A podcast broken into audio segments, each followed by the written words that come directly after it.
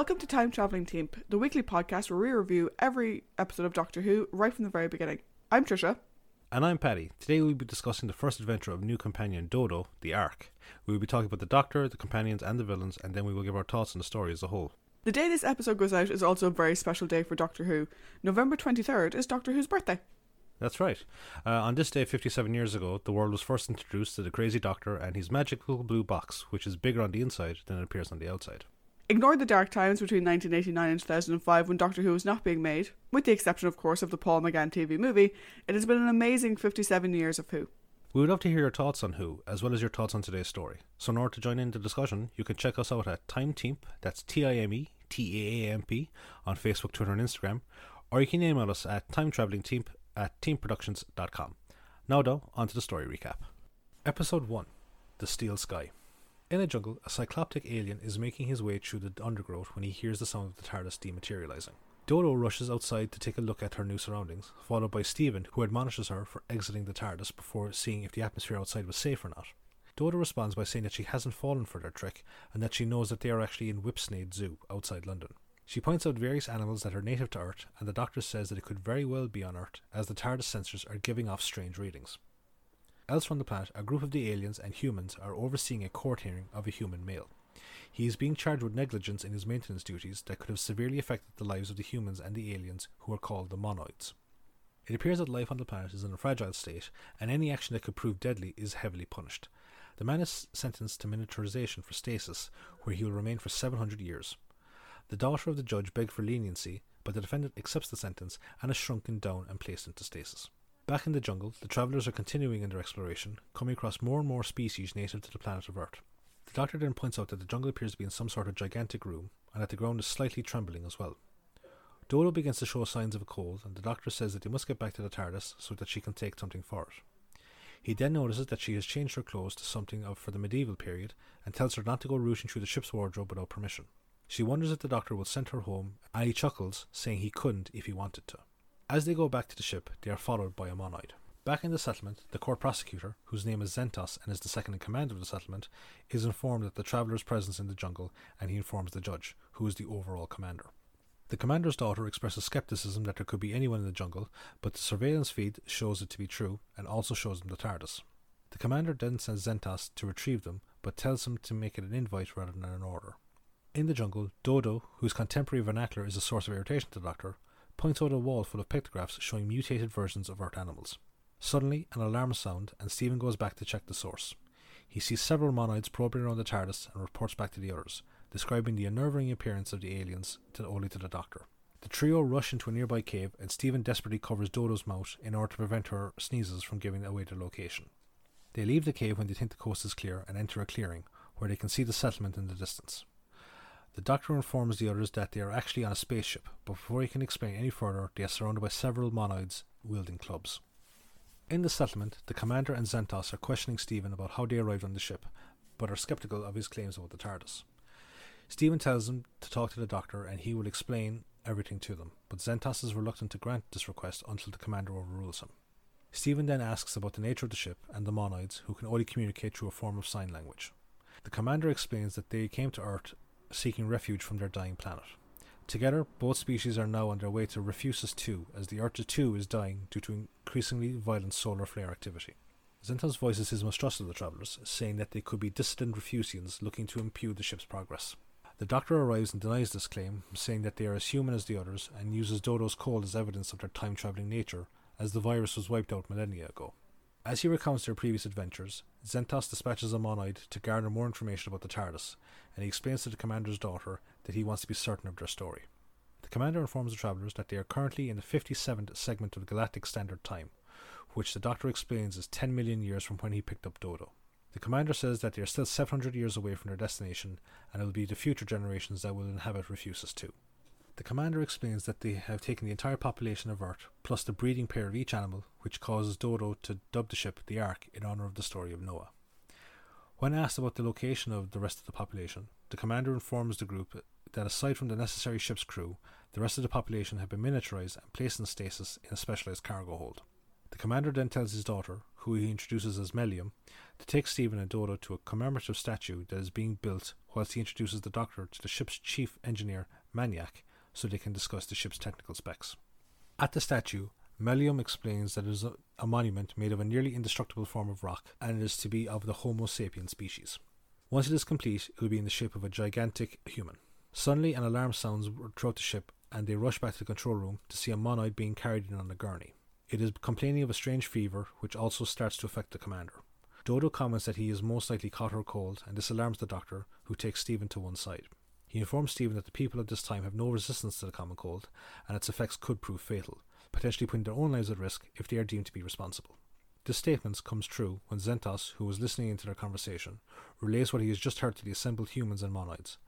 Manyeck then announces that the affected monoid has died, and Zentos orders them to be taken into custody for their crimes.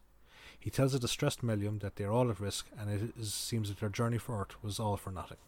Episode 2 The Plague. In their prison cell, Dodo's upset at all the trouble she has caused, and the doctor tries to reassure her that it wasn't her fault. Steven wonders if they have unknowingly done this to other planets and time periods that they have visited. Uh, the doctor says it is possible, but they have been usually in good health during their travels. Steven comments about how fast the virus seems to be spreading, which further upsets Dodo. The doctor is at a loss for how to comfort her and tells her that she needs to rest while he voices his annoyance that their imprisonment is stopping them from helping find a cure. In the control room, Zentos monitors surveillance footage of monoids succumbing to the effects of the virus. It seems to be affecting them worse than the humans. In his chamber, the commander is slipping in and out of a fever state, and the medical officer says his prognosis is not good, due to the records on combating the cold being lost. During a lucid moment, the commander begs Mellium to ensure that the journey continues and make sure the ship refuses, refuses to.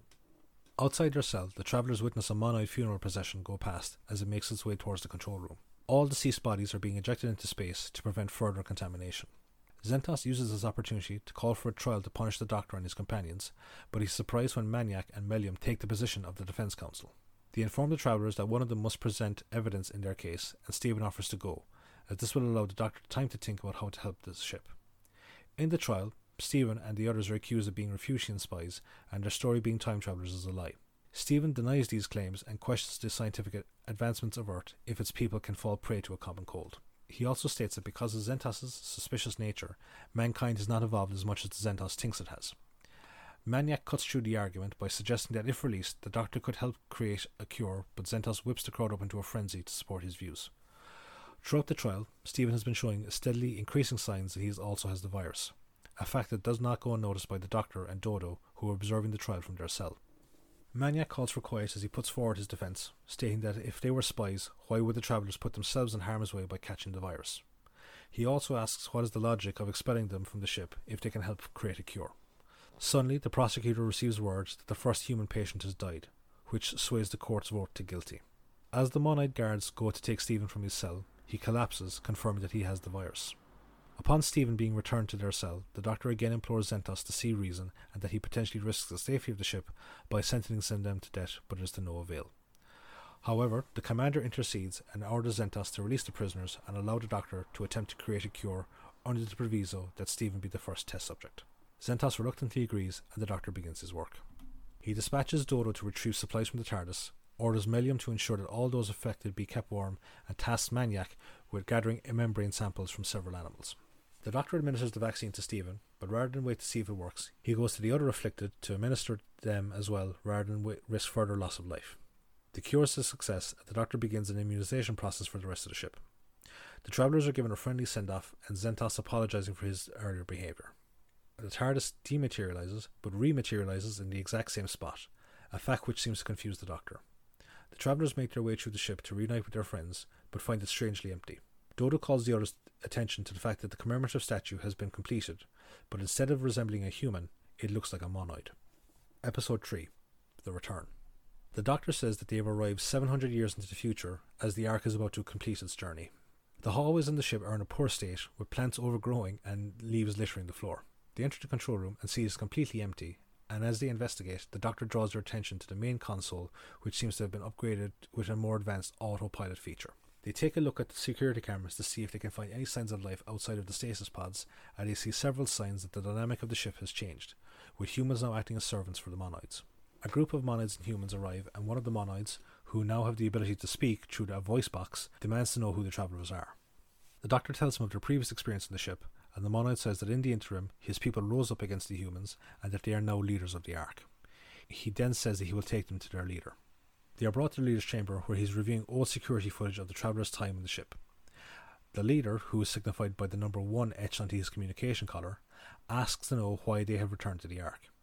He reveals that the cure not only stopped the immediate impact of the virus, but it later mutated and affected the humans on the ship. He tells them that the new virus strain, plus weapons that the humans had unwittingly helped develop, allowed the monoids to overcome the humans, killing many of them and making the rest their prisoners. He then orders his number two to take them to the slave kitchen for confinement. Word starts to spread about the rumoured return of the travellers, but is met with skepticism until they are brought to the slave kitchen. After they are left with the other prisoners, Steven says that they need to find a way out, and Dodo suggests that they could try and overpower the monoids, but one of the humans, Dasuk, says that the monoids' weapons give them the advantage. A council of monoids observe the final stages of the Ark's journey to Refusis 2, saying that they will turn it into their new homeworld. Number 1 orders an advanced scouting party to go to the planet and ascertain the Refusians' defensive capability. He then instructs that the Doctor and Dodo be brought to him. When the monoids enter the kitchen, Steven and Dasuk try to disarm Number 2, but their attempt fails when more monoids enter and kill one of the humans. The Doctor and Dodo are taken away, and Steven is told that they will be killed if he tries to cause any more trouble. The landing party arrives on Refusis 2, but there are no signs of any locals. The scouting party begins to look around, and after they have gone, an invisible figure goes and investigates their landing craft. As there is no sign of any local life, the doctor suggests radioing the Ark to begin landing crew and taking humans out of stasis. Number two makes a comment about it being a short process, and Dodo accuses the monoids of being up to something. Before the discussion goes any further, much to the relief of number two, the doctor returns from his explorations to say that he has found signs of life. He then shows them a large palace like building in the distance and suggests that they go and see why no one came to greet them at the landing site. They enter the building, but again there's no sign of the Refusians. Number two begins to trash the entrance hall in an effort to draw the Refusians out and ignores the doctor's demands that he stop. They then hear a voice ordering number two to stop destroying the property, and when he does not comply, he is forced to drop whatever he is holding. Back on the ship, number one reveals his plans to number three that he plans to destroy the ship with a fission bomb once the Monoids have landed on the planet. He reveals that the bomb is actually encased in the giant commemorative statue. Unbeknownst to them, number one's personal servant, Maharis, has been listening in on the conversation. He goes to the slave kitchens and reveals what he has heard to the others, who are skeptical of his claims due to his voluntary service as a servant. Steven seems to believe him, and so he and Dasuk and the others attempt to locate the bomb. The Doctor and the voice begin to converse about the Ark's approach and why the Refusians are allowing them to colonize it. The Refusians themselves have been rendered invisible due to a solar catastrophe that has severely limited their species' ability to interact with each other. Therefore, it was decreed that humanity could inherit the planet. Meanwhile, number two and his own manservant are making their way back to the landing craft, but the manservant tries to stop him, having realized that the monoids don't plan to bring the humans to the planet at all. Number two kills him when he attempts to disarm him, and then he returns to the landing craft and signals the Ark. As he is making his report, the ship is blown up, thereby stranding Dodo and the Doctor until the next landing party arrives, even if one is sent. Episode 4 The Bomb. On the Ark, number one and the other monoids are discussing what to do based on the information number two gave before the signal was lost. Number one decides to proceed with the colonization and orders all monoids in stasis to be prepared for transport. However, number four is starting to show signs of dissent towards number one's leadership, but he is not concerned as he is aware of this and has planned accordingly. On the planet's surface, the Refusian expresses his concern to the Doctor about the Ark and the new intentions of the Monoids. He is reluctant to let them land as they will bring an end to the peace and serenity on the planet, but Dodo begs them to give the humans a chance to rebel and overthrow the Monoids. The Refusian agrees and says that the humans will have one day to take back control before his people consider a defensive solution. In the slave kitchen, Steven is observing the landing preparations of the Monoids and plots with Dasuk to trick the Maharis into allowing them to escape. When he returns to the kitchen to drop off number one's lunch, Maharis tells the others that the Monoids are preparing to leave and that he is convinced that they will take him with him due to his loyalty. As he is talking, Dasuk sneaks out and the others pretend that he is asleep in his bed, which is actually stuffed with pillows. After he leaves, Dasuk returns and lets the others out and they begin to search for the bomb. As this is going on, number four and his colleagues decide that if Refusis 2 is too dangerous to stay on, then they will oust number one from leadership and return to the Ark before it explodes. The landing crafts make their way down to the surface, leaving Steven and all the humans, including Maharis, on board to their fate. The landing is a success, and once they disembark, number one and number three locate the remains of the first landing craft. Number one orders search parties to seek out and destroy whoever killed number two. Number four then uses this to convince the others to back his play against number one so they can return to the safety of the Ark and disarm the bomb. Unbeknownst to them all, this is observed by the Doctor and Dodo, who sneak into one of the landing craft and send a message to the Ark. The Doctor says that he will attempt to find the bomb's location and that he will send back some of their landing craft to the ship. He enlists the Refusians to pilot them back, as their invisible form will confuse the Monoids and potentially make them easier to negotiate with. Outside, they are apprehended by Monoid guards who take them back to number one. Before they leave, though, they see the landing crafts take off, and the Doctor denies any knowledge of who is flying them. They are questioned by number one at the city, but again they deny having seen any of the refusians, and number four then announces that he and many others will go back to the Ark. Number one tells them that they are free to do as they wish, and reveals that the bomb is hidden in the statue, which is too big to remove and too tough to destroy. Number four and his followers leave, and number one orders them to be tracked and then killed on the open plains. Back on the Ark, the search is not going well, and Steven berates Maharis for his woe is me attitude, which is stopping him from helping in the search. Suddenly, a landing craft returns, and the Refusian informs Steven and the others what is going on. Steven suggests sending some people down to help the doctor, whilst the rest will try and locate the bomb. Maharis voices his objection to this, and stating that the dream of humanity is over, and why should they be beholden to it. Dasuk's companion Venusa says that he no longer belongs to humanity and would be best going down to the planet. She offers to stay on board and help Stevens with the search. Out on the plains, the two Monoid forces encounter each other and start fighting. The landing craft returns, and despite Dasuk's warning to wait, Maharis goes outside to reunite with his master, only to be killed by him. Dasuk waits until there is a lull in the fighting, and then he and the rest of the crew disembark and make their way to the city. They locate the doctor and Dodo and tell the guards that they are needed by number one. After they leave, the doctor reveals the bomb's location, and together they all make their way back to the landing craft. They return to find number four as the last Monoid standing, and he lets them go, casting down his weapon in disgust at the waste of Monoid life. On the Ark, Steven and Venusa try to figure out how to move the statue, and the Refusian offers his assistance. The statue levitates with ease and is placed into the launching bay, where it is jettisoned into space, exploding shortly afterwards. Later, the Doctor and the others are saying goodbye to Dasuk and the others, and echoes the Refusians' mandate that they are only welcome to the planet if they make peace with the Monoids. The Doctor says that their ancestors took advantage of the Monoids and effectively made them slaves, so it's only expected that they would rise up in rebellion. He echoes a previous statement he made to Zentos about travelling in tolerance and did he and the others depart. Venusa wonders that if the travellers ever return again in the future, will they once again be thought of as legends, but Dasuk promises that it won't be so. As the TARDIS lands at its next destination, the Doctor fades away from sight, and Dodo wonders if it might be something to do with the Refusians, but the Doctor tells them that they are under attack. End of the story.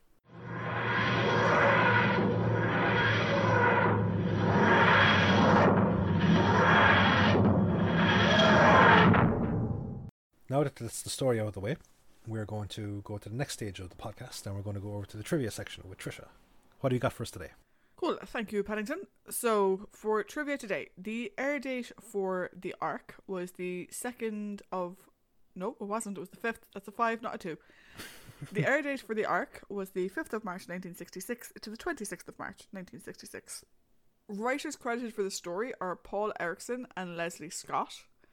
This is the only Doctor Who writing credit for Paul. He also wrote the novelization for the story, which I always like when the writer does both. Mm. Paul's non Who work includes writing for Interpol Calling, The Saint, Out of the Unknown, The Rivals of Sherlock Holmes, and Freewheelers. Paul passed away back in 1991. Now, Lesley Scott is an interesting credit for this. So, she's the first woman credited for writing Doctor Who, which is great. Though this is her only credit for Doctor Who. In fact, it's her only credit for anything. Oh. At the time, she was Paul Erickson's wife and was credited as co writer, though she did no work on the scripts whatsoever. Erickson later said that it was a personal arrangement he had with her, which was his own personal business at the time. So she's the first credited female writer, but she's not the actual first female writer. Correct. And it appears this is some thing that this man did for his wife for reasons that no one knows. If I do this, will you touch it? Will you touch it now? It, it, it, it, I, I don't, I don't, I don't get why you would randomly include your wife in the writing credits of a show that you're in, and I don't know why the BBC would agree to it either. Um, but it's fucking strange. maybe I, I, like I have in my head like that maybe like they just gotten married and they were meant to be on their honeymoon, but he cancelled because he had to do the show, and like I don't know, it's fucking bizarre. Anyway, The director for this story is Michael Imison. Now, this is Michael's only Doctor Who directing credit, which isn't, which doesn't happen that often. Usually, we get people cycling through a bit. Mm-hmm. He was heavily responsible for the visual style of the monoids, and in fact, it was his idea to give them that name. They were originally called the reptiles in the script. The Bomb was the last episode of television that he ever directed. Ever. He was a BBC director, same as everyone else, and they didn't renew his contract at the end of that story. That's not to say his career ended, though. He did go on to be a script editor with the BBC for a while, and then he went on to be an agent, both an acting agent and a literary agent. So it's an interesting sort of career path that this man has had.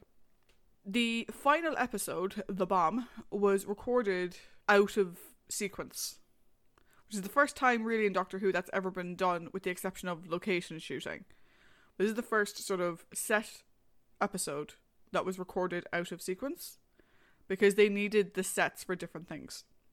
Mm. The monoids were played by actors, and I thought this was the case when I watched it. They were played by actors, obviously, duh. But I thought this was the case when I was watching it, and I was right. So they were played by actors, yes, Trish, each holding a ping pong ball in their mouth to represent the alien's eye, and then just moving it to make the eye move. it looks so weird. Uh, like, yeah, like it, it, I was, I wondered how they did that effect because like was it just like that they were holding it in their hand and they were like, because the way the monoids look right is that they're very kind of slenderly built. They all have Beatles mop top haircuts. Yep. They have that one eye in the center of their face, like not the top of the head, like but just there in the center. Um, they have reptilian like hands. I think they got webbed feet, but like the way that they walk is like they're wearing like a really tight skirt, and it's just like shuffle, shuffle, shuffle, shuffle, shuffle. Yeah, so can, can you imagine like having to walk around all day with a ping pong ball in your mouth? That's so weird. Peter Purves didn't like the monoids very much. Um, he thought they looked ridiculous and he couldn't take them seriously. I can understand that. I don't think they're the most ridiculous looking we've had, but No, I, I, I, I think they're, I think they're grand. Like yeah, they're okay. they're not, they're not the Thals. That's because they number which one of them is which. Yes, exactly. This is the only Doctor Who story produced by John Wiles for which all episodes exist. It's also his last story as producer. Thank Heavenly Christ. Yes, because I have honestly, the John Wiles era, not a great era. No. Which, which is a sh- which is a shame, like because we've seen some interesting concepts, we've seen some interesting characters, but just like it, it just felt strange. The whole thing, the whole execution just felt strange. Yeah, and there are looking at our sort of average scores, there are lowest ranked so far. With a running average of 3.19 for you and 2.94 for me. So, on to our cast. Mhm. So, we've a couple of people to get through today, so let's jump on in. So, the commander of the Ark on the first visit. So, all of these characters at the moment are the first visit yes, to the Ark. So the commander was played by Eric Elliott. This is his only Doctor Who acting credit. His other credits include The Small House at Allington, Gilbert and Sullivan, The Immortal Jesters, The Avengers, Ding, and Z-Cars. Double yeah, Ding. Eric passed away back in 1981. Zentos is played by Inigo Jackson. I think that's how you pronounce his name. I N I G O. Uh, I think it maybe might depend on where you're from, but I think it might be Inigo. So Like Inigo- indigo Ini- without the D. or more like you know, hello, my name is Inigo Montoya. As you killed my father, Ah. prepare to die. Okay. my name is Inigo Jackson. uh, again, this is his only Doctor Who acting credit. His other credits have included Ivanhoe, The Way We Live Now, Z Cars, Ding, Double ding. uh, and Diamond Crack Diamond. Indigo passed away in 2001. Side note Z Cars got a double ding because it was the second in the list. Gotcha. So it's his first, Cool. a single ding. Aye. Manyeck, who spoke in defense of the TARDIS team at the trial, is played by Roy Spencer. This is the first of two Doctor Who acting credits for Roy, and we'll see him again in Fury from the Deep. Outside of Who, his acting credits include EastEnders, County Hall, The Legend of Robin Hood, The Paradise Makers, and Z Cars. Ding Ding. again. he also worked in special effects and is known for his work on Superman 1978, Krull, and Batman in 1989. I love Krull. Krull is amazing. Actually, um, that's one thing that kind of kept coming into my head was that in Krull there's a Cyclops character, very reminiscent of the Monoids. Oh. Hmm. I wonder if he brought over some of his experience from. Uh, po- possibly, possibly. That's kind of cool. Mellium, who is the daughter of the commander, is played by Kate Newman. Again, this is her only Doctor Who acting credit. And her only other acting credit was in a 1966 episode of Armchair Theatre. At which point she decided, Armchair Theatre. at which point she decided the armchair was quite comfy and decided to stay there. On to our second visit to the Ark. So we have Maharis, is played by Terence Woodfield. Terence also appeared in the Daleks' Master Plan as the Master of Celation. He was the guy with rocks stuck to him, or what Got looked like rocks stuck to him. Oh right, I thought he was a lizard-looking guy. It- It's hard to tell. No existing footage and what. His other acting credits include The Tomorrow People, Z Cars, Ding, Emergency Ward 10, and The Avengers. Double ding. Double ding. Dasuk is played by Brian Wright. This is his only Doctor Who acting credit. And in fact, Brian is better known as a writer than he is as an actor. Uh, he's written for Crown Court, The Canal Children, and Spy Force. Venusa, who I keep saying Vanessa, but it's not her name, it's Venusa with a U, is played by Eileen Helsby. Again, only Doctor Who credit for Eileen. Her other acting credits include The Bill, Survivors, and Looking for Clancy. On to the voice of the Refusian. This is Richard Beale. This is the first of four Doctor Who acting credits for Richard. We'll see him again. Well, we'll see him. We didn't see him this time. Hmm. In The Gunfighters, The Macra Terror, and The Green Death. His non Who acting credits include A Night to Remember, The Man in the Iron Mask, Where Eagles Dare, Treasure Island, Blake Seven, Bergerac, John Silver's Return to Treasure Island, and A Handful of Dust. I need to find out who he plays and where Eagles there because I knew you would. The, the minute yeah. I looked it up, I was like, Paddy's going to be going looking this up later on. Richard passed away back in 2017. Lastly, we have our companion. So, as Dodo, we have Jackie Lane. Now, an interesting thing about Jackie, particularly when you bear in mind that last week I said I was slightly concerned about the doctor saying that Dodo looks like Susan. Jackie was actually up for the role of Susan. Really? yeah. Um, she auditioned and everything, but she re- she withdrew herself from consideration because she didn't want to sign on for a year long contract at that time. So it wasn't that she didn't get the role; it's that she decided not to go for it anymore. Oh. You may notice that sometimes in the story she lapses into her Cockney accent, and the Doctor actually makes a point of we need to correct the accent. There's a reason for that. The production team were instructed by their superiors at the BBC that it was unacceptable for a character in Doctor Who to speak anything other than BBC English. Now, anyone who knows like old BBC programming, and particularly like BBC radio and stuff like that, there's a very specific way that people spoke on the BBC. You know, it wasn't quite the Queen's English; it was slightly a slight variation on that. Yeah. Um, but the idea of Dodo having a Cockney accent, they were like, nope. It, wa- Not it wasn't like it wasn't like Cilla Black. What's your name, Chuck? that was a terrible Scouse accent. I'm very sorry. yeah, never do that again. I can do better. I just choose not to. Interesting, Jackie didn't do any acting after Doctor Who. And Hmm. she's the last surviving companion of the classic series not to have any not to have done any work with Big Finish. Though Dodo does appear as a character, Jackie's never come back to do the voice. She did go on to become a theatrical agent, was what she did after. And funnily enough, she represented Tom Baker, who we'll see as the fourth Doctor, and Janet Fielding, who would go on to play a companion later in the show. Interesting. Very interesting. And for anyone that might potentially be concerned, I looked up who Richard Beale played in uh, Where Eagles Dare. He is not one of the main characters, so therefore he's a background extra. but he was still in the film, and He that's the was. important part. Exactly. We will try it. That'll now become another potential bingo card thing. Is that what other connection we can get to Where Eagles Dare, And there's like two or three more coming up, I think. Or just you know movies that Paddy really enjoys. Yeah. How bad?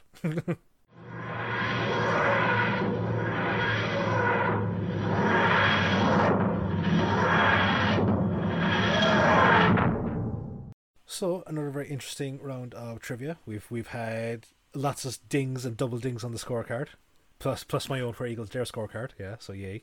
Uh, we're now going to go on to the main part of the podcast, which is the discussion of the Doctor, the characters, or sorry, the companions and the villains. So as ever, we're going to start off with the Doctor. And Trish, over to you. What are your thoughts on the Doctor in this story? I liked him. I had a few moments where I didn't, and I'll explain those in a second. We're seeing the Doctor as a scientist, which Yeah. I love.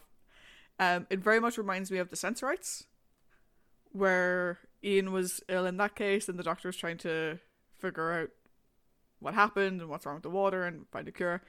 Um, so I love seeing the Doctor sciencing his way out of things. Mm. I think it's really cool. I love his interactions with the refusians, or the Yeah. refusian, I suppose singular. We only meet one of them. The fact that he's just completely at ease, and just like, yeah, cool. You're invisible, and the thing that I have sort of mixed feelings about though is his treatment of Dodo. Okay. So he very much treats Dodo like a child. I think even more so than we saw with Vicki or with Susan, to be honest. Hmm. Like why is he so angry at her about her clothes? Now I think those may have been Vicki's clothes that may have been part of it.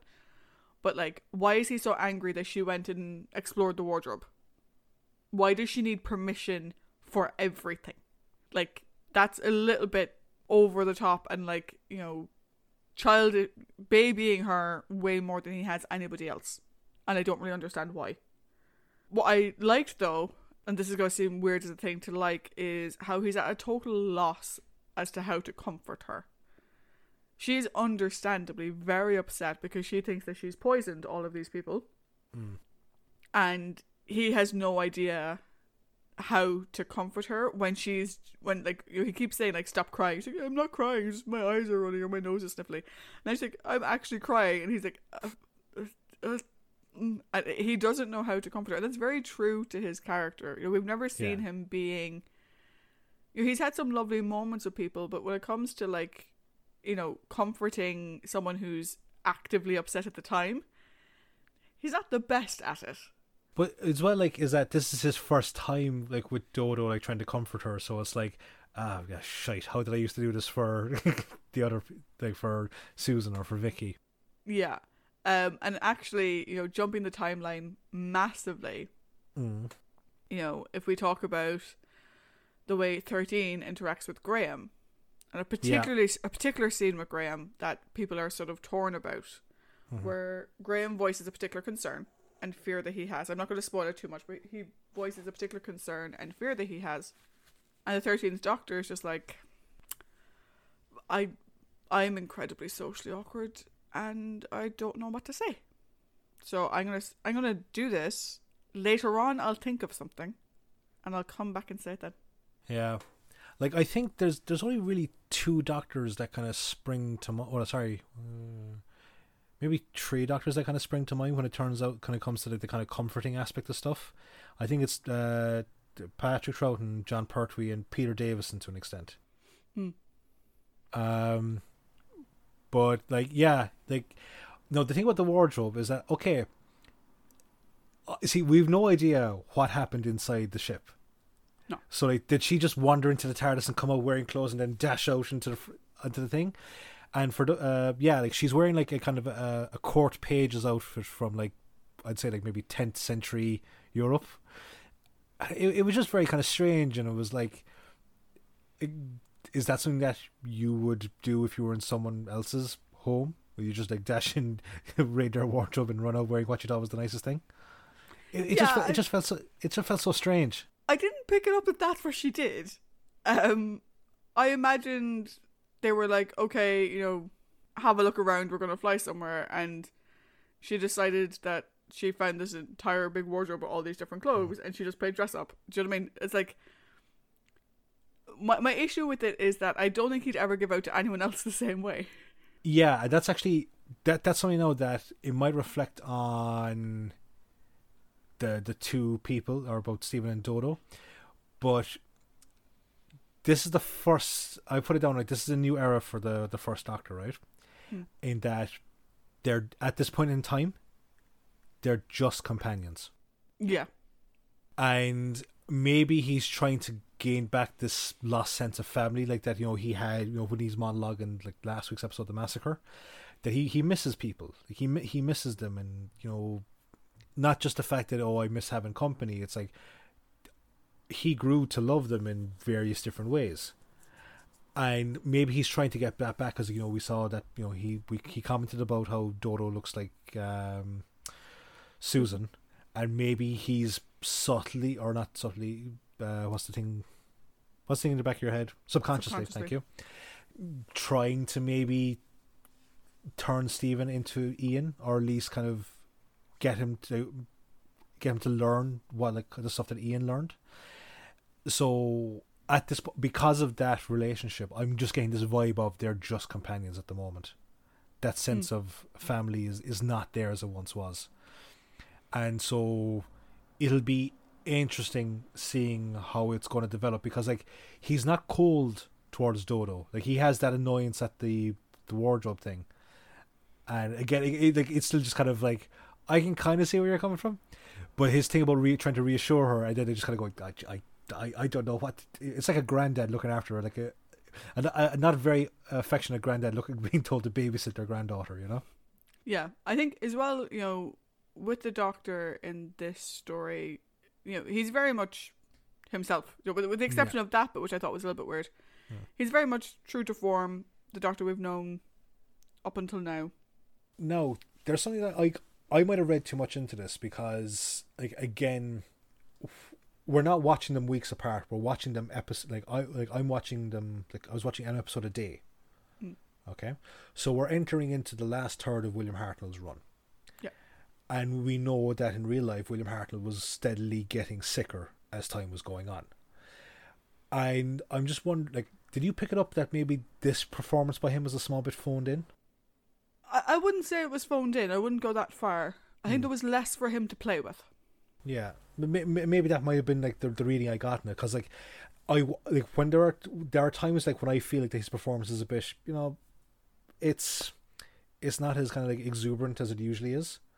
I'm just wondering is it the fact that it's just the material that's there or is he sick at this point in time and is trying to act through the sickness? I think it's this story has less emotional impact, Yeah. Oh, definitely, definitely. and we've had we've had a lot of emotional impact the last couple of weeks. Yeah, that could be it. Because like we had the Myth Makers, which ended emotionally. Hmm. We had the Daleks Master Plan, which is yeah, that's an emo- an emotional roller coaster. We've had the Massacre, which granted he wa- he the Doctor wasn't in it a huge amount of time, but William Hartnell was in it, and again that ended emotionally. So yeah, no, that maybe that might have been what I was picking up. I just I think like this it is was- just a bit of a lighter story that it just he doesn't have as much to play with. Possibly yeah. That that's probably it. But that was my last comment on uh, the Doctor. Cool. So if we move on to our companions, so uh, do Cool. you want to go with our returning companion or our new companion? Um, how about we do so? Th- how about we do the story-based companion? Like, because we, because what we've got this time is, we decided that because there's various villainous and heroic qualities to both the humans and the monoids, we're going to discuss them in their two separate time periods. Uh, so how about we do the Refusian, Mm-hmm. Steven, and then Dodo? Okay. Cool. So, Refusian, Refusian ex machina. like, I I'm genuinely interested to know just what the fuck they are. Are they giants? Are they Jedi? Are they shapeshifters? Like what are like? Because you're never given the impression that they're gigantic. No, he Because clearly all- has a human-sized butt because he sits down, Yes, exactly, exactly. and they fit in the pod. Yeah. Uh, yeah, fit in the pod. their voices of a normal timber, other than the fact that it's like hello. Uh, it's like just speaking to a yeah, exactly. Like you know, but a bit more sane. Um, so, yeah, and it's like, but they're managed like they can telekinetically move this huge statue. Presumably, it's telekinesis because otherwise they're picking it fucking up, or, or like they're super strong. I want to know more. Also, did he say that they can't see each other? Yeah. So th- th- this is the thing, right? So I I couldn't remember when, when you were doing the recap. I couldn't remember, and I was waiting for you to mention it. You didn't. Um, yeah, I think he says so. He says that like obviously he can't be seen. He Yeah. can see the world, but they can't see each other, which makes sense because I've always found in science fiction the idea that invisible people can see each other is weird. Unless you explain that they're in a different phase, and people in a different phase can see other people in that phase. But that's not what this is. And Yeah. yeah, so this society is it's so hard. Like it's so devastating when you think about it. They can't interact with each other.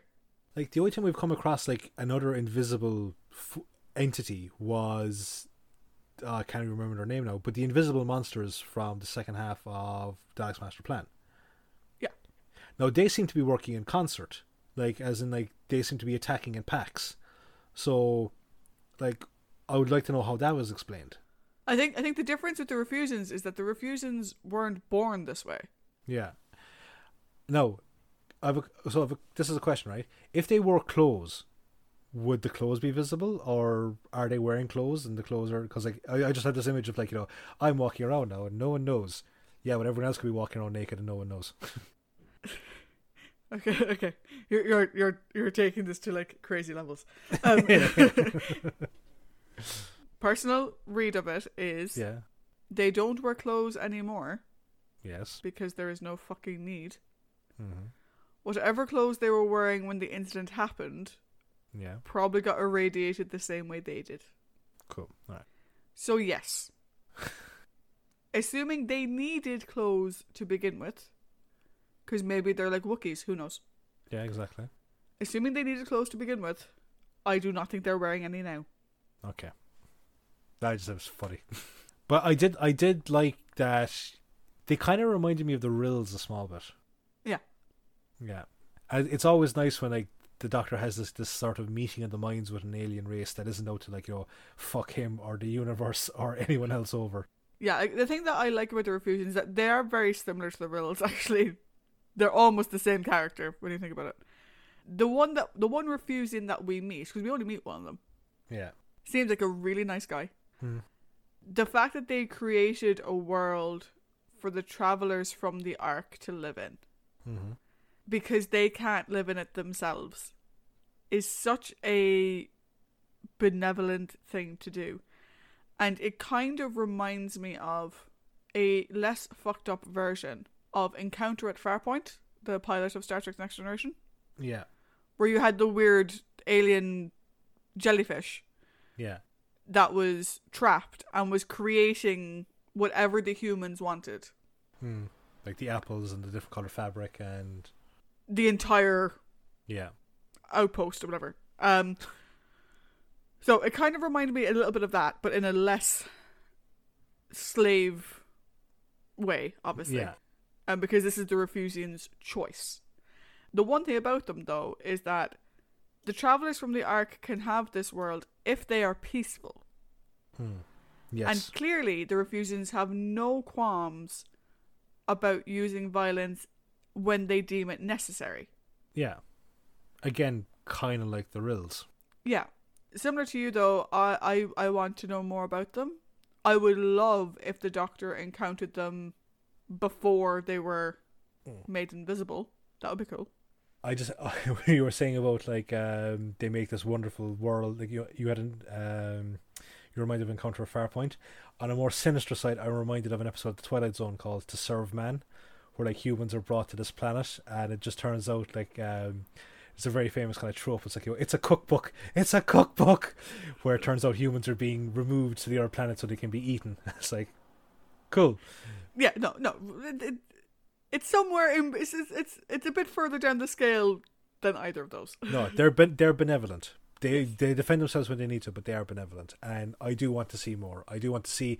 I would like to see the catastrophe, and like I would like to see something like um, like you know the massacre or the fires of Pompeii, where they go back in time to see the event or to know it, and the Doctor can't interfere because he knows what's going to come next. He Yeah. knows that the humanity will be saved because the Refusians go invisible. Yeah, I think I think that'd be really, really interesting. I, I, I like when we have these sort of one-off characters that we want to see more of.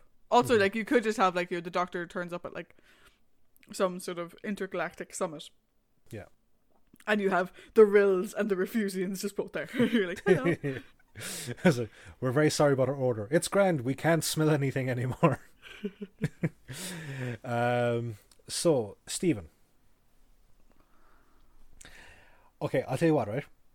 I- I will go first and see if Okay. I say some stuff that you are clearly aching to get off your chest. okay, So- off we go. First of all, now you know what it feels like to be the pain in the ass that runs out the door. Yeah, yeah, fucking that te- that teach you. I think that he is just as dumb, if not dumber, than he was in the massacre here. Yeah. Okay, no, I unfortunately I I think I missed it on the the summary, but Steven starts to feel poorly while they're in the cell, and he puts it down to cabin fever. He starts sweating and he's whatever. You know that you were in a room with someone that is very very sick. Why? In the name of fucking God, would you volunteer to testify in front of people that will die if they contract this thing off of you? Because clearly Steven never researched 2020 in his history lessons. But no, I, I, I'm sorry. Right, you're not the most eloquent speaker. You're not of the. You're not the most scientific mind. You, and as has been proven, the person that is a very eloquent speaker and has a very scientific mind can't seem to comfort your fellow human. Why not let him go speak, and you look after Dodo? You. Oh, sorry. Dodo is unfortunately very named. You were the fucking Dodo. I'm going to circle back around to that point Okay. when we get to our overall.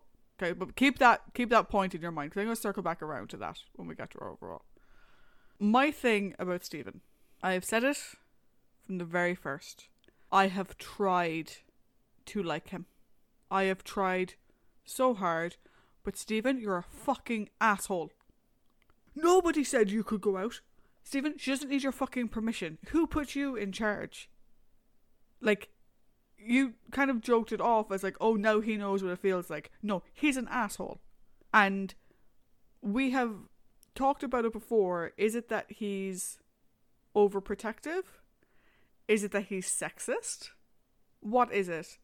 And I'm still hesitant to say that it's sexist because we've only, other than Bret, we've only ever seen him interacting with female co-travelers. So Hmm. I'm hesitant to mark it down as sexism because I I don't think we have enough evidence to prove that point.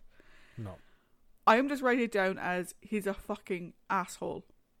He's not a nice person. He has nice moments. He's very compassionate. We've discussed that before. But like nobody said you could go out. Who said you could do this? Who said you could do that? Steven, you don't control this young woman's life. And even if you wanted to say like, "Oh, you don't know where we are, you don't know whatever," that's not your call. Like that that's not up to you. And also, you did the exact same things, so stop being such a fucking hypocrite. Mm. Also, I've spoken before about how the way he speaks can come across as very intimidating. He gets all up in your personal space and he speaks quite loudly. And that continues in this story. And I'm not a fan at all. The other thing that pisses me off that he said was like, you'll have to watch when she's like looking at the the statue as they're building it. He just calls out, You'll have to watch her. She'll have the whole thing down. Steven, you don't even fucking know her. Like, what the fuck is wrong with you? We saw it starting with her and him last episode when he was like, What do you think you're doing? Like, we could be going anywhere, blah, blah, blah. And I'm like, Okay, that's uh, quite a strong reaction. And I wanted to wait and see how it continued in this episode.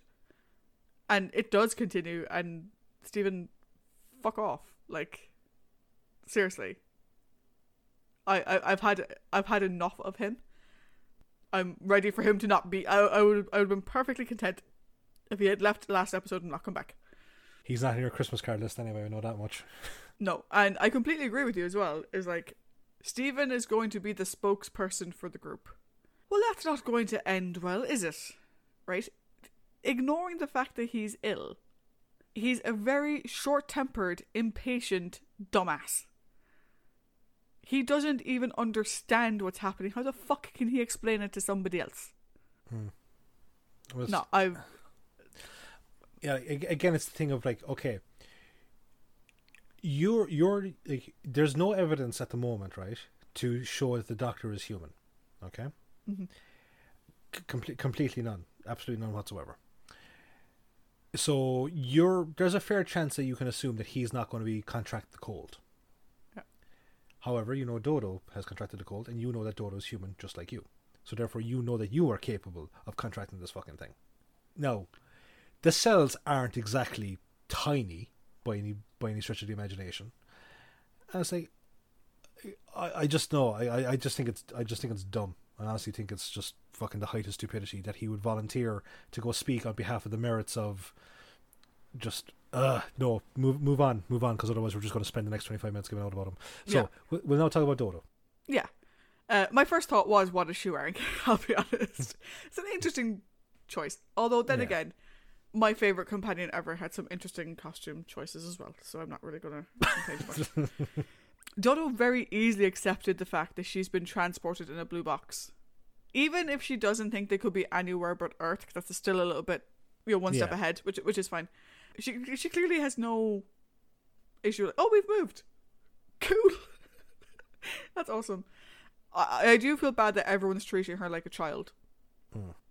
And she clearly feels so bad about her illness and the fact that she made other people sick. Which, you know, th- they kind of. They write it in a slightly humorous way of like, I'm not crying, it's just my nose. I'm not crying. I am crying. I'm crying now. Yeah, no, I'm sad now. They kind of write it in a bit of a, a weird way, I'll be honest.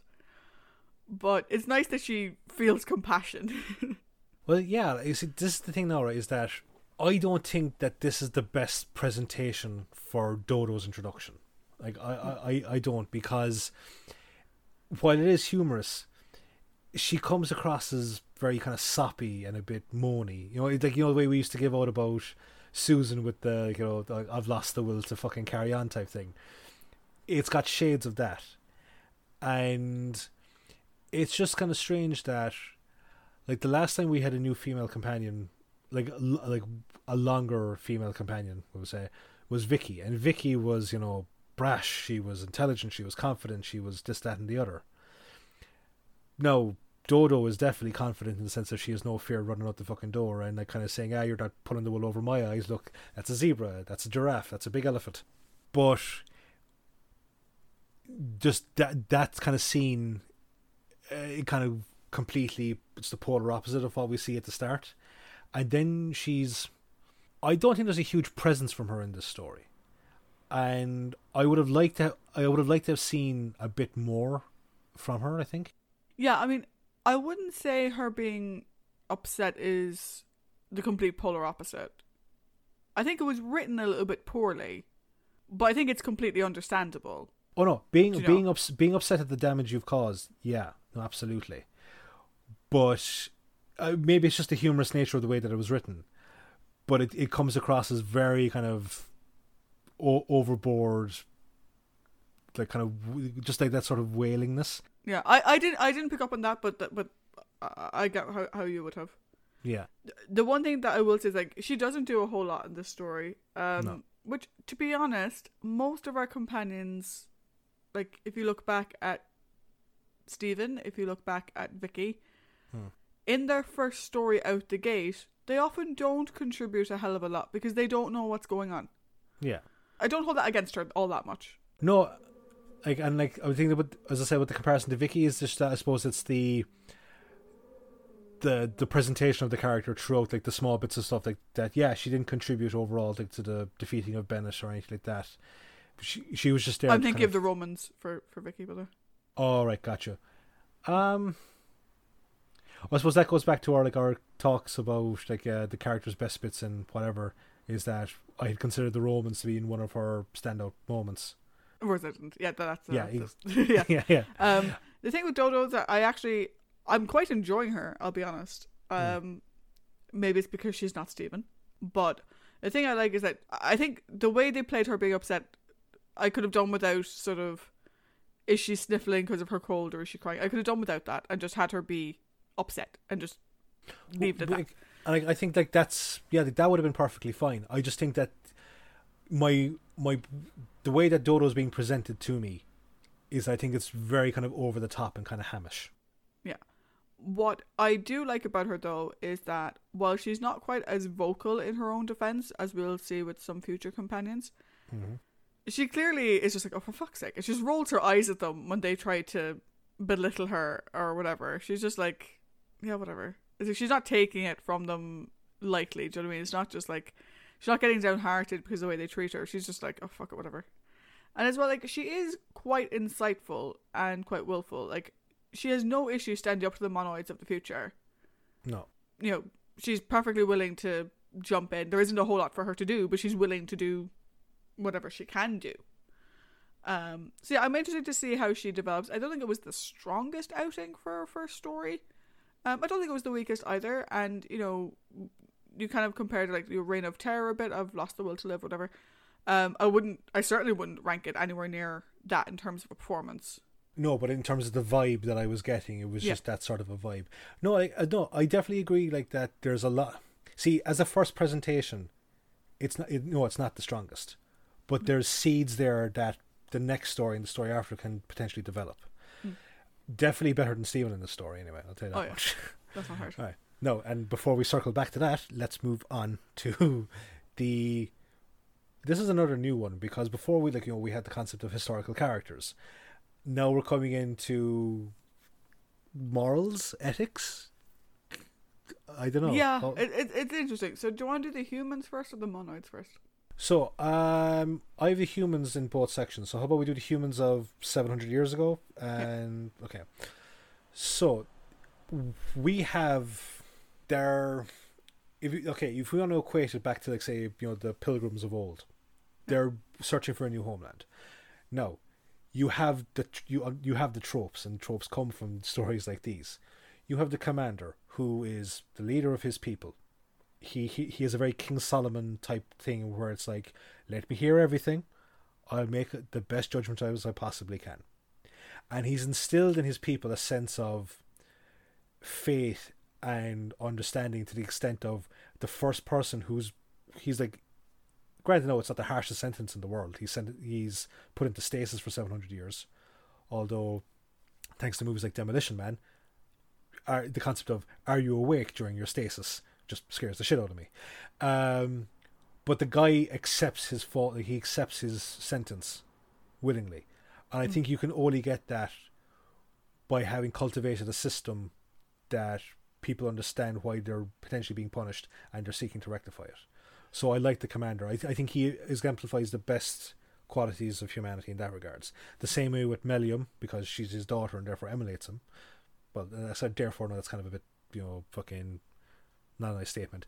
Mellium emulates him because she respects him. Mm. Uh, Manyeck again doing the decent thing of like, look, they can't like it's un, it's innocent until proven guilty. I'll defend them.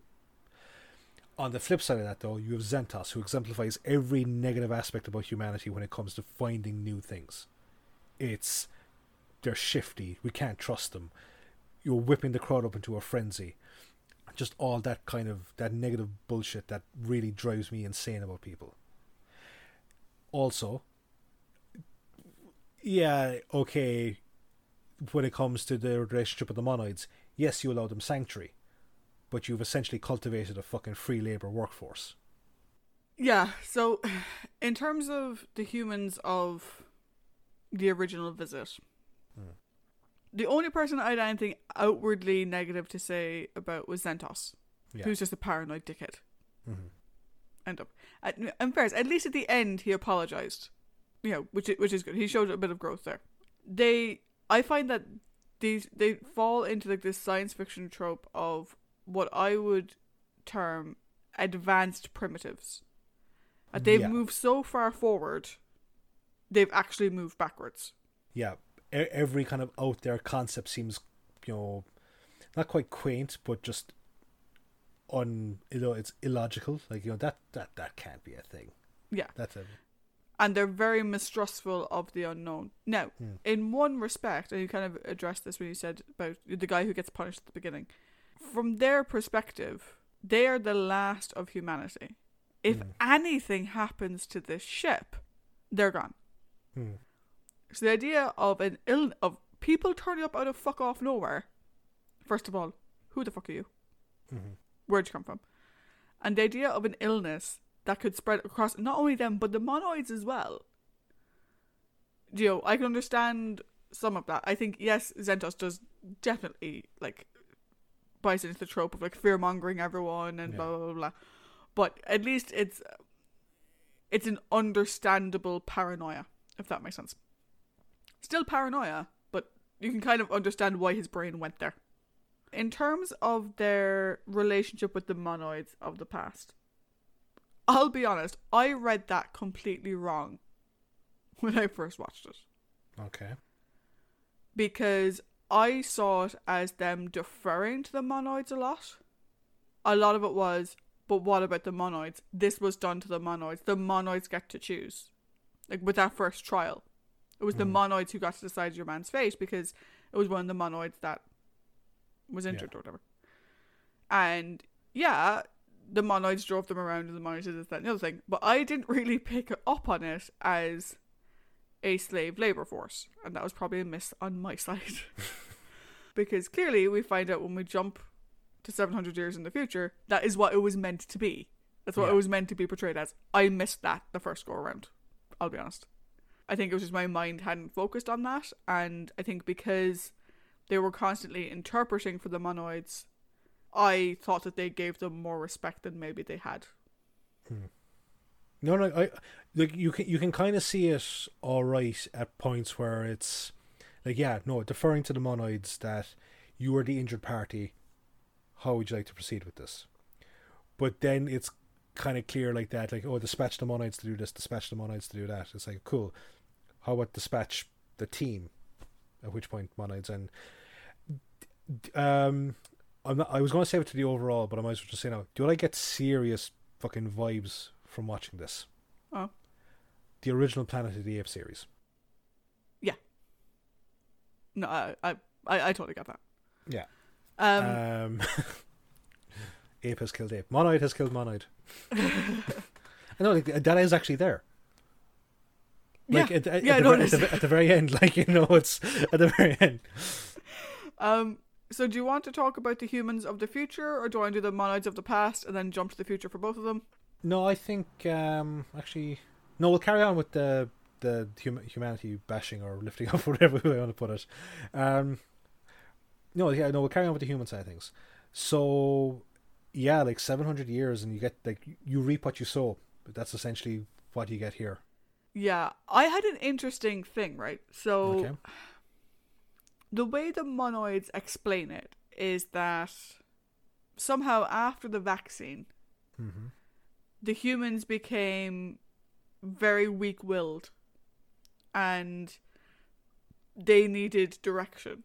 And so that power imbalance shifted. And the monoids were suddenly the ones guiding the humans and it sort of evolved to this state.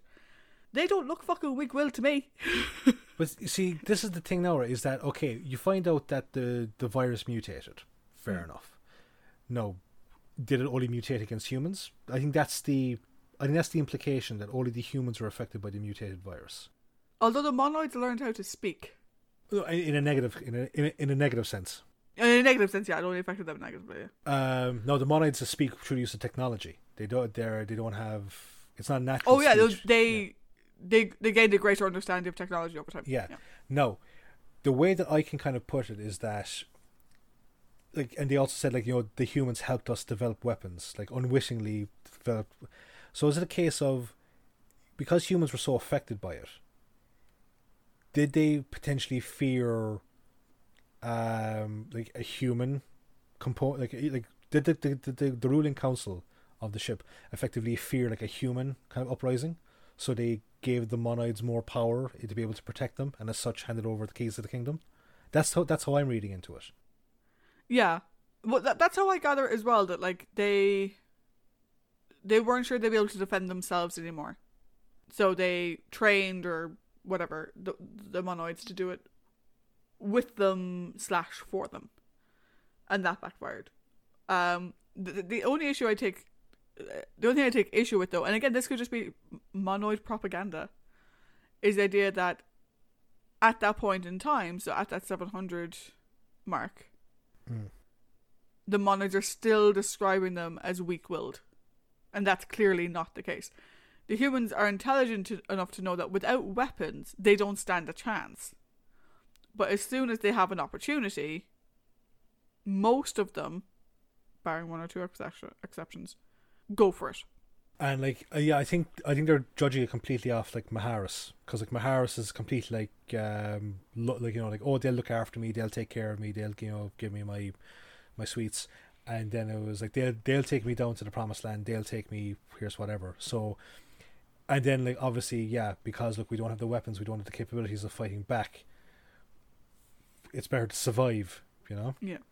That sort of, um, so that's where they come in from the weak will side of things but um, they do have that never say die. I think Venussa more so than Dassuk. I think Venussa definitely comes across as more of the leader for the future waves than Dassuk does. Yeah, I think Venussa's the brains and Dassuk's the bronze. that in that particular dynamic. Yeah, Um, yeah. Uh, overall, like the humans of the future, like the future future. the humans of the future future. I don't think they're as interesting as the humans of the the future.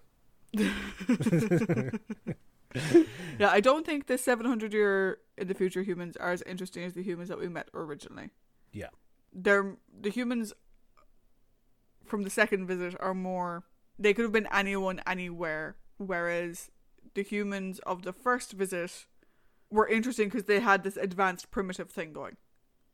Do you know? Hmm. It was very specific to their situation whereas the humans of 700 years later this story could happen in the past, it could happen in the future, and those characters would fundamentally be the same. Hmm. So on to the monoids, who I think the future monoids are probably the only people that I would actually class as the villain, like yeah, outright. yeah, absolutely, absolutely. What were your thoughts on the monoids of the first visit, though? So the monoids of the, the first visit, um, I was saying that they were they introduced for me when they're first introduced. It's something that I had never seen in kind of an early sci-fi, which is refugees from another planet um, come to us and in order to gain asylum, offer us beneficial technology for purely benevolent reasons. Like I, I made the thing of like you know it's a cookbook Mm. uh, with the refusians. No, the, you get the impression that look, please let us live here. Here's all our technology. We can live in harmony. All this type of stuff. And then I don't know. I don't know if you've seen it, but there's a movie District Nine, which is it's a South African science fiction movie. It's fantastic, but again, it deals with the thing of aliens looking for refuge. They come to Johannesburg and they settle over it, and they get thrown in. Like after a while, they get thrown into slums, and they're treated like like fourth class citizens essentially. Like, and it's their technology is used by gangs, and they live in like shanty towns, and it's it's a great movie, and it kind of reminded me a small bit of this. Mm. And the monoids of the past, all they were looking for, I think, was just to survive. And very much in that sense of like you know one of the Planet of the Apes. No, when Planet of the Apes, the the apes are they're bullied. They are slaves. Like you know they're tortured and what whatnot. So I would love to have seen what was the catalyst for the actual monoid uprising. Yeah, Like what what what was done that seven hundred years into the future, which we'll kind of jump to now. Why are they like this? yeah. Because like for me, like the monoids of uh, that's it. The monoids of the first age. Let's Yeah. put it that way, right? Um, were simple but very intelligent, and the doctor comments on it. He's like, "You're, you're really intelligent. You might not be able to communicate at the same level, but you're really intelligent." And though they weren't able to speak freely, they were able to communicate, and they were clearly a functioning part of the system on board the ship. Yeah. I too would be very interested to know did their relationship with the humans deteriorate further before it got better? Or is it just as their ability to communicate and as their access to technology advanced, did they just not like the status quo? I'm curious to hmm. know if it got better before, for them, if it got better before, if it got worse before it got better, if that makes sense Yeah, no.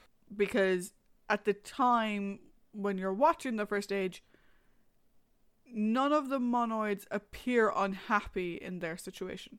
Yeah, they, they don't. I mean, again, like when all the commu- when their facial features are so non-descriptive, like they're, they're just so, like uh, non, yeah, no, descriptive, I suppose. Mm. That and all the communicators through sign language. No, and like there's no real sort of like huffing and puffing when they do the sign language, so it's very like I like I want to know how they got to number one. Yeah. I'll put it that way. And I suppose speaking of number one is that like he is an example of absolute power corrupts absolutely Oh yeah, to the Oh, extent to the extent of you're willing to go to a civil war with your own people who are already refugees, mind you. You know, you like you want to have a civil war just because you hate humans so much. Now, granted, Yeah. they all kind of hate the human. Number four, like he doesn't particularly have any fondness for the humans, but he's not willing to like risk the monoid race. yeah. I I do find like the the dynamic of we learned to speak and develop weapons, so we took over. We took over as, the, as supreme overlords. it's an interesting leap. Mm, yeah, I want to know like what were the like what were the middle, you know, um, going from like a Planet of the Apes thing. What were the middle two movies in that, or I suppose third and fourth movie? Yeah, because like yeah, because like okay, so you've got like like you've got Planet of the Apes and then Beneath, then you have a. Yeah, yeah. So I want to know about movies three and four. Yeah, exactly. Yeah, yeah. um, I, I get two and four confused. Also, you know, to your point about everyone looking the same, at least they wear numbers. yeah. No, Very good. No, Clearly, they've been listening to. you. Mhm. Also, we say hello by destroying other people's things. They just ransacked this place. It's like, Mhm. what the fuck? Um, yeah. So the monoids of the future are dicks. dicks. Thankfully, not all of them. And you do get the sense at the end that the monoids who put down their weapons and who, you know, that they'd be willing to live in peace. Well, see, this this is it now, right? Is that of all the monoids that had weapons, only number four survives, and I love that at the end where he just like he lets the the doctor and Dodo go back onto the ship and the sort of like uh, uh what's the fucking point type of thing. It, it was great. I loved it. I do wonder if there's more monoids around though, because it seems like a very reduced number if only four survived. Well, he uh, as far as I know, he's the only one that survived on the planet. Hmm. But there's obviously the monoids that are still in stasis. Yeah. So I would say that having one of them survive probably stops history from repeating itself. Yeah. And getting that small little crying statue of the ape at the end of, you know, Battle for the Planet of the Apes, or in this case, a crying monoid. Um, so again, like I like kind of like what Dassuk and Ven- Venussa say at the end of the story. I would be very interested to see what happens in another seven hundred years if the Doctor ever came back.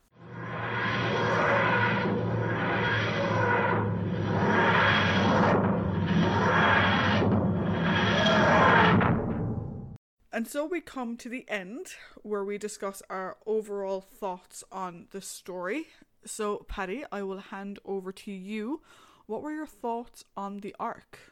So my thoughts on the arc are that, in terms of performance from our new arrival and our mainstays, Mhm.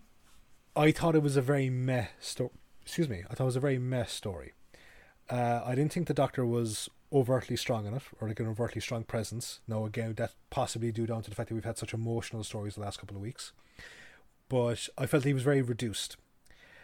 I'm not going to talk about Steven because my thoughts on Steven are there.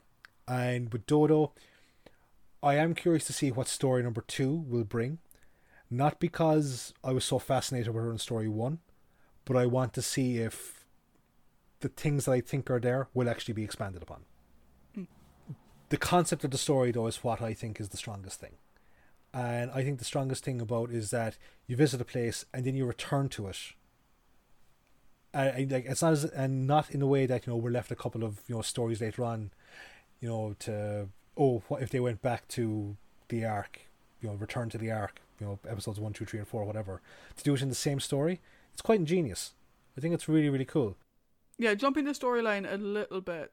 This isn't Peladon.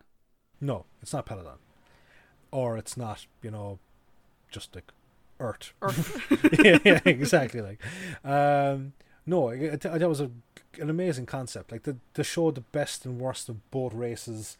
You know, not living in harmony. I'm doing air quotes. Mm. Then not living in harmony, and then I suppose be, effectively being forced to live in harmony. Um, having the Doctor converse again with a race that shares his morals and ethics. You know, it's it's kind of cool. It's nice. Overall, I wouldn't go out of my way to watch this story again. I'll put it that way.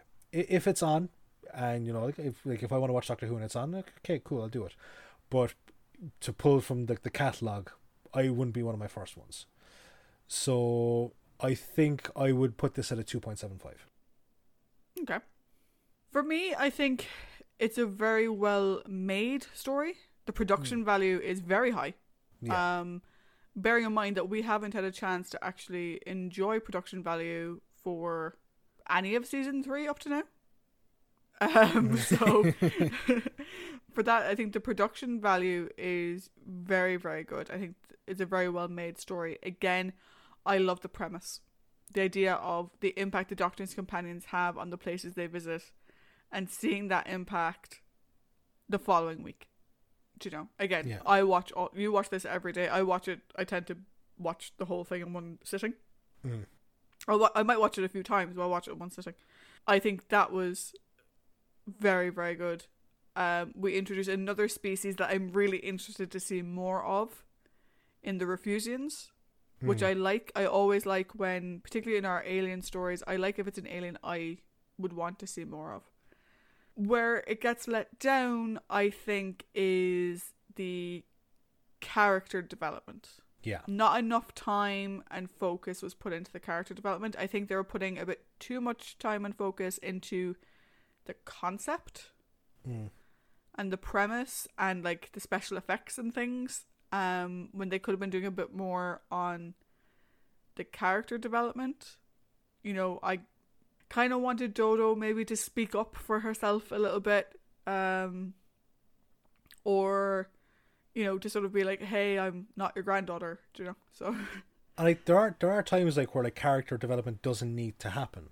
Like No. for for example, like you can go back to the Crusade. Like you know, Ian was the action man. Barbara was like you know, boss Barbara. You know, it's like going, yeah, f- you know, fuck you. You're not going to torture me, type thing. And it- that's what we knew to expect from them. There was no Yeah. shocking revelations about those two characters. And whereas here now we've got Steven traveling with someone that's never traveled with the Doctor before. As like we we we've got like you know with Katerina, she died. And that's the unfortunate case. There was no downtime. There was no relaxing Yeah. time. Uh, whereas with Dodo, we've had that relaxing time. We've had that thing, and he's proved to be an absolute fucking dick. Um, so this is a time like where character development was probably needed. Yeah, the where so it kind of lost a little bit of points from me on that one. Mm-hmm. Where it lost the bulk of the points, I'll be honest. Mm. So I knocked off maybe like half to three quarters of a point for the character development. It's not always needed, but I think it would have been nice in this story in particular if we'd had a little bit more. Mm. Where it lost the bulk of it for me is a carryover from last week. And it centers around Steven as a character. Mhm. So I've noticed throughout this season, and yes, I acknowledge the fact that William Hartnell was becoming increasingly more ill. But the show is called Doctor Who, not Steven Taylor. And both with last week and this week, you see a change of trying to make, at least in my opinion, of as if they're trying to make Steven the main character. Yeah. You know, Steven stays on board to rally the humans together. Steven speaks at the trial. And I don't watch now, I don't watch Doctor Who for Steven. I watch Doctor Who for the Doctor. Um, and for me, I wanted to see more from the Doctor to make up for the very little we got of him last week. Mm. Do you know? But without that character development time put in, and you know, I think the story could have done with a nice Hartnell monologue. Do you know? I think it would have been nice. And for me, like that's a concern that I have going forward is throughout this season, Hartnell is kind of being pushed to the sidelines. Mm. And some of that is necessity. I understand that. But I don't like it as a trend. And, you know, we saw last week that Steven carrying the show doesn't work. No. So hopefully we won't see much more of that. Fingers crossed. Um, so for me, I think it's a while there's no outstanding performances in the story and the character development isn't as much as I'd like it to be. It's a solid story with an interesting premise. It's very well shot. Um, the character designs are interesting. The idea of the refusian being invisible is interesting. Would I watch it again? Maybe not. Would I go out of my way to avoid it? No. So for me, I think it was a solid, stable episode with an interesting cliffhanger that I am interested to follow up on next week. So I gave it a three. Cool. That's a fair fair thing. Um, and hopefully now when we come to next week's story, uh, the, the, literally the Doctor won't be completely phased out.